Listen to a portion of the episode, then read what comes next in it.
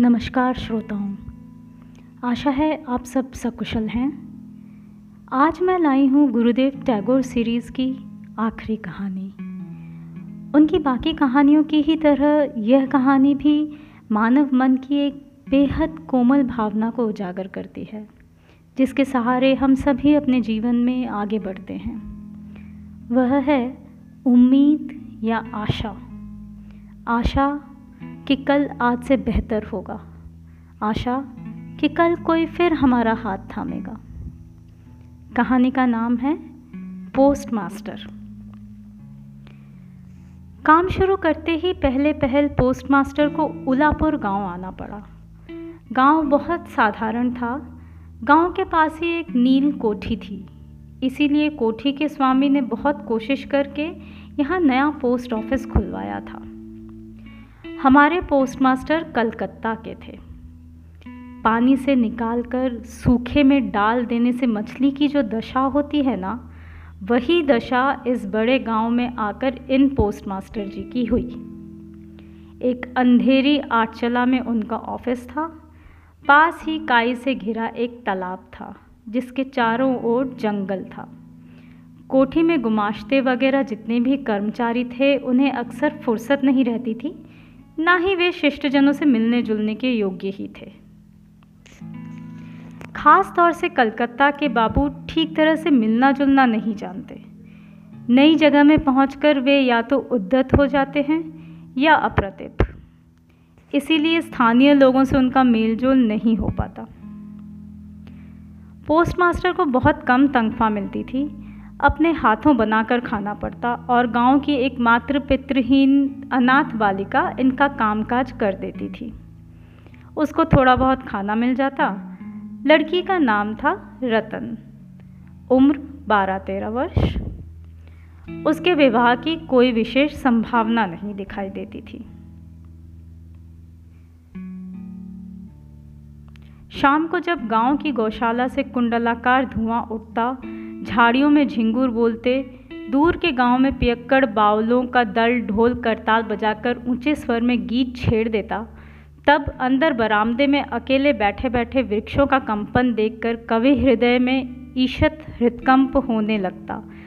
तब कमरे के कोने में एक टिमटिमाता हुआ दिया जलाकर पोस्टमास्टर आवाज़ लगाते, रतन रतन दरवाजे पर बैठी, इस आवाज़ की प्रतीक्षा करती रहती। लेकिन पहली आवाज़ पर ही अंदर ना आती। वहीं से कहती, क्या है बाबू? किस लिए बुला रहे हो? पोस्टमास्टर। तो क्या कर रही है? रतन। बस चूल्हा जलाने ही जा रही हूँ रसोई घर में।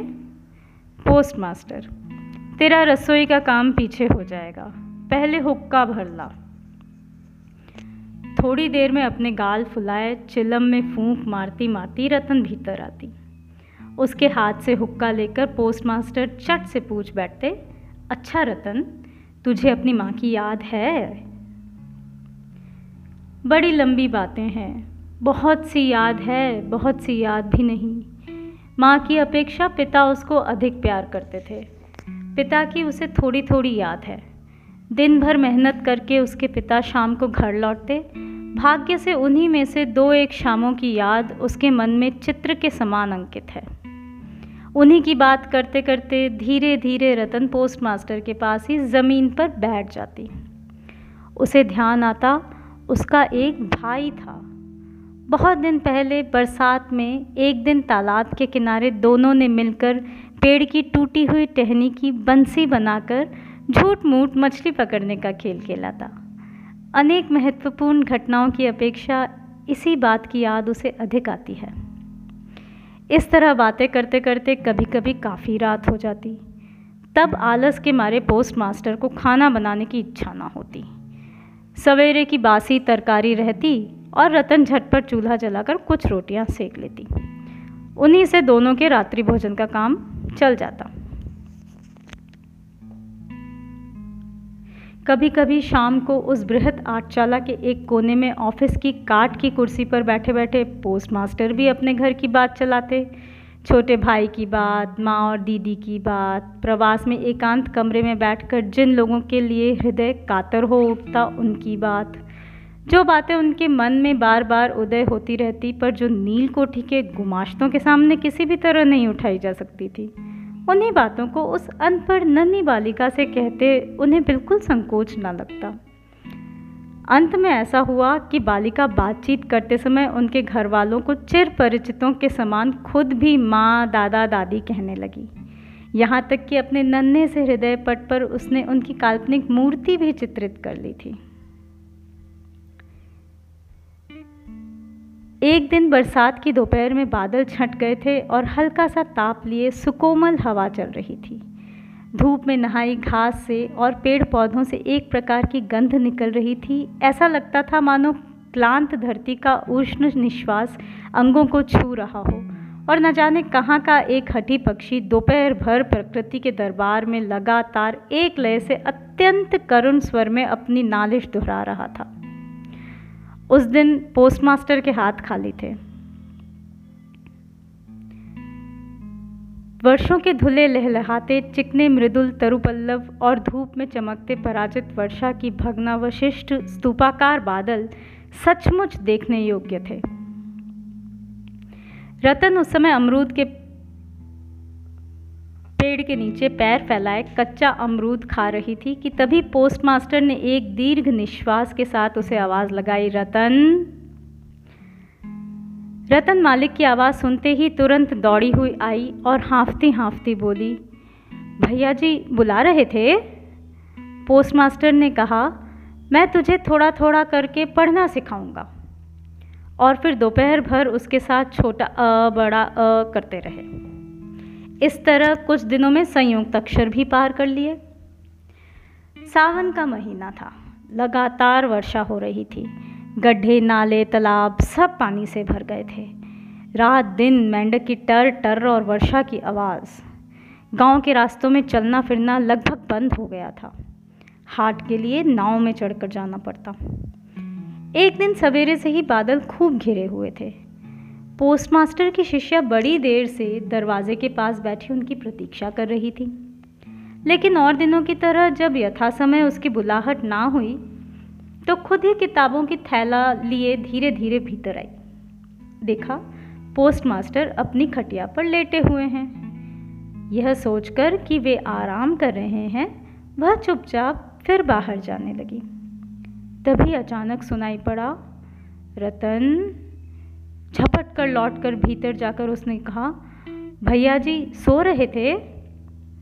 पोस्टमास्टर ने कातर आवाज़ में कहा, तबीयत ठीक नहीं मालूम होती। ज़रा मेरे माथे पर हाथ रखकर तो देख।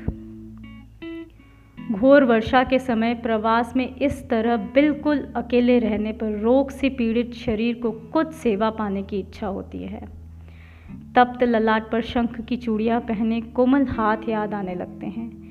ऐसे कठिन प्रवास में रोग की पीड़ा में यह सोचने की इच्छा होती है कि पास में स्नेहमयी नारी के रूप में माता और दीदी बैठी हैं और प्रवासी के मन की यह अभिलाषा व्यर्थ नहीं गई। बालिका रतन, बालिका ना रही। उसने फ़ौरन माता का पद ग्रहण कर लिया।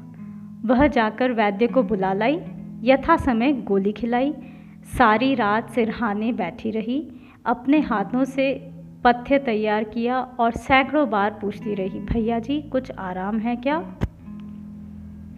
बहुत दिनों बाद पोस्टमास्टर जब रोग शैया छोड़कर उठे तो उनका शरीर दुर्बल हो गया था। उन्होंने मन में तय किया, अब और नहीं, जैसे भी हो, अब यहाँ से बदली करानी चाहिए। अपनी अस्वस्थता का उल्लेख करते हुए उन्होंने उसी समय अधिकारियों के पास बदली के लिए कलकत्ता दरख्वास्त भेज दी। रोगी की सेवा से छुट्टी पाकर रतन ने दरवाजे के बाहर फिर अपने स्थान पर अधिकार जमा लिया। लेकिन अब पहले की तरह उसकी बुलाहट नहीं होती थी। वह बीच बीच में झाँक कर देखती पोस्ट मास्टर बड़े ही अनमने भाव से या तो कुर्सी पर बैठे रहते या खाट पर लेटे रहते। जिस समय इधर रतन बुलाहट की प्रतीक्षा में रहती, वे अधीर होकर अपनी दरख्वास्त के उत्तर की प्रतीक्षा करते रहते। दरवाजे के बाहर बैठी रतन ने हज़ारों बार अपना पुराना पाठ दोहराया। बाद में यदि किसी दिन सहसा उसकी बुलाहट हुई तो उस दिन कहीं उसका संयुक्त अक्षरों का ज्ञान गड़बड़ ना हो जाए, इसकी उसे आशंका थी। आखिर लगभग एक सप्ताह के बाद एक दिन शाम को उसकी पुकार हुई। कांपते हृदय से उसने भीतर प्रवेश किया और पूछा, भैया जी, मुझे बुलाया था? पोस्ट मास्टर ने कहा, रतन मैं कल ही चला जाऊँगा। रतन, कहाँ चले जाओगे भैया जी? पोस्ट मास्टर घर जाऊँगा। रतन, फिर कब लौटोगे? पोस्ट मास्टर अब नहीं लौटूँगा। रतन ने और कोई बात नहीं पूछी।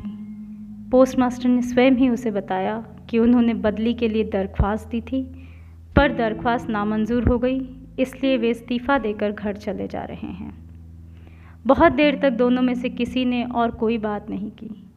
दिया टिमटिमाता रहा और घर के जीर्ण छप्पर को भेद कर वर्षा का पानी मिट्टी के सकोरे में टप टप कर टपकता रहा। बड़ी देर के बाद इतने धीरे उठकर रसोई घर में रोटियाँ बनाने चली गई। पर आज और दिनों की तरह उसके हाथ जल्दी जल्दी नहीं चल रहे थे।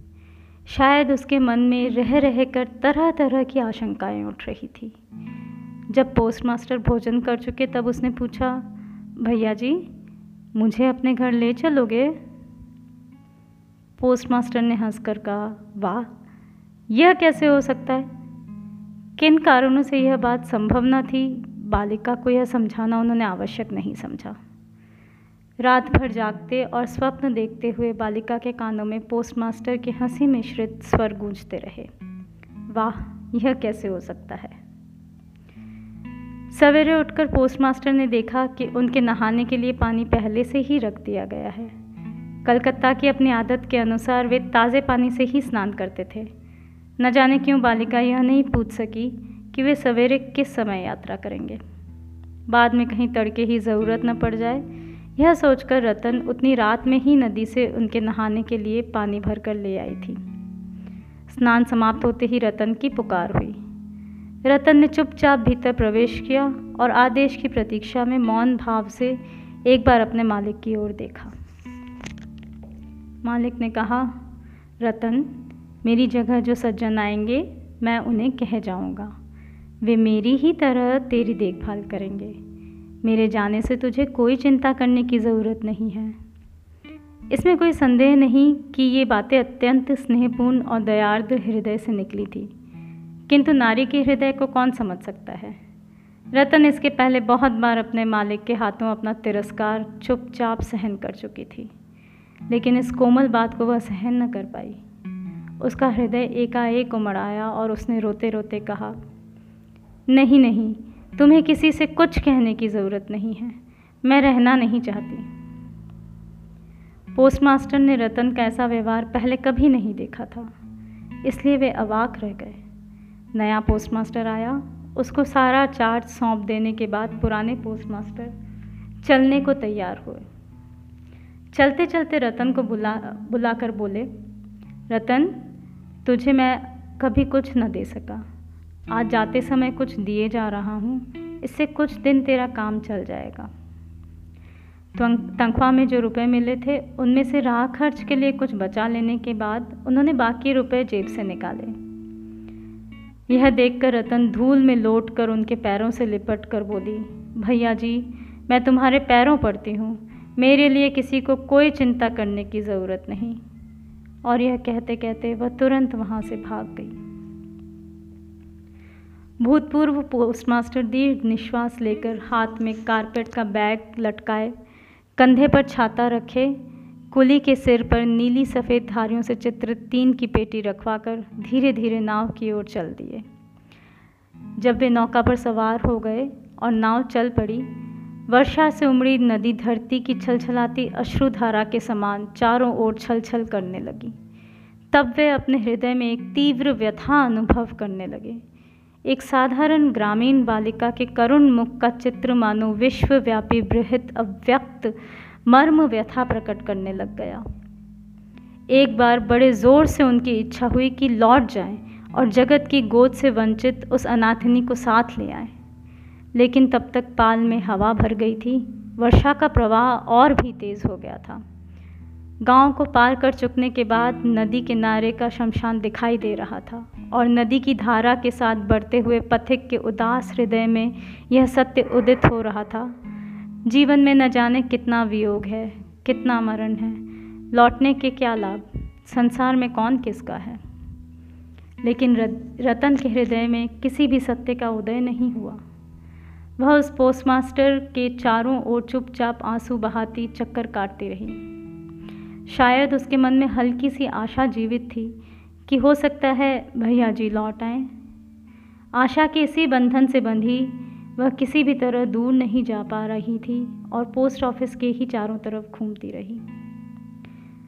हाय रे बुद्धिहीन मानव हृदय, तेरी भ्रांति किसी भी तरह नहीं मिटती। युक्ति शास्त्र का तर्क बड़ी देर तक मस्तिष्क में प्रवेश करता है। प्रबल से प्रबल प्रमाण पर भी अविश्वास करके मिथ्या आशा को अपने दोनों बाहों से जकड़कर तू भरसक छाती से चिपकाए रहता है। अंत में एक दिन सारी नाड़ियाँ काट कर हृदय का सारा रक्त चूस कर वह निकल भागती है तब होश आते ही मन किसी दूसरी भ्रांति के जाल में बंध जाने के लिए व्याकुल हो उठता है। वाह, कितनी संजीदगी से लिखी हुई कहानी थी यह। जिससे हर मनुष्य जुड़ सकता है। तो अगले हफ़्ते फिर आऊँगी इस बार महादेवी वर्मा जी की कुछ कहानियाँ लेकर। तब तक स्वस्थ रहिए, खुश रहिए।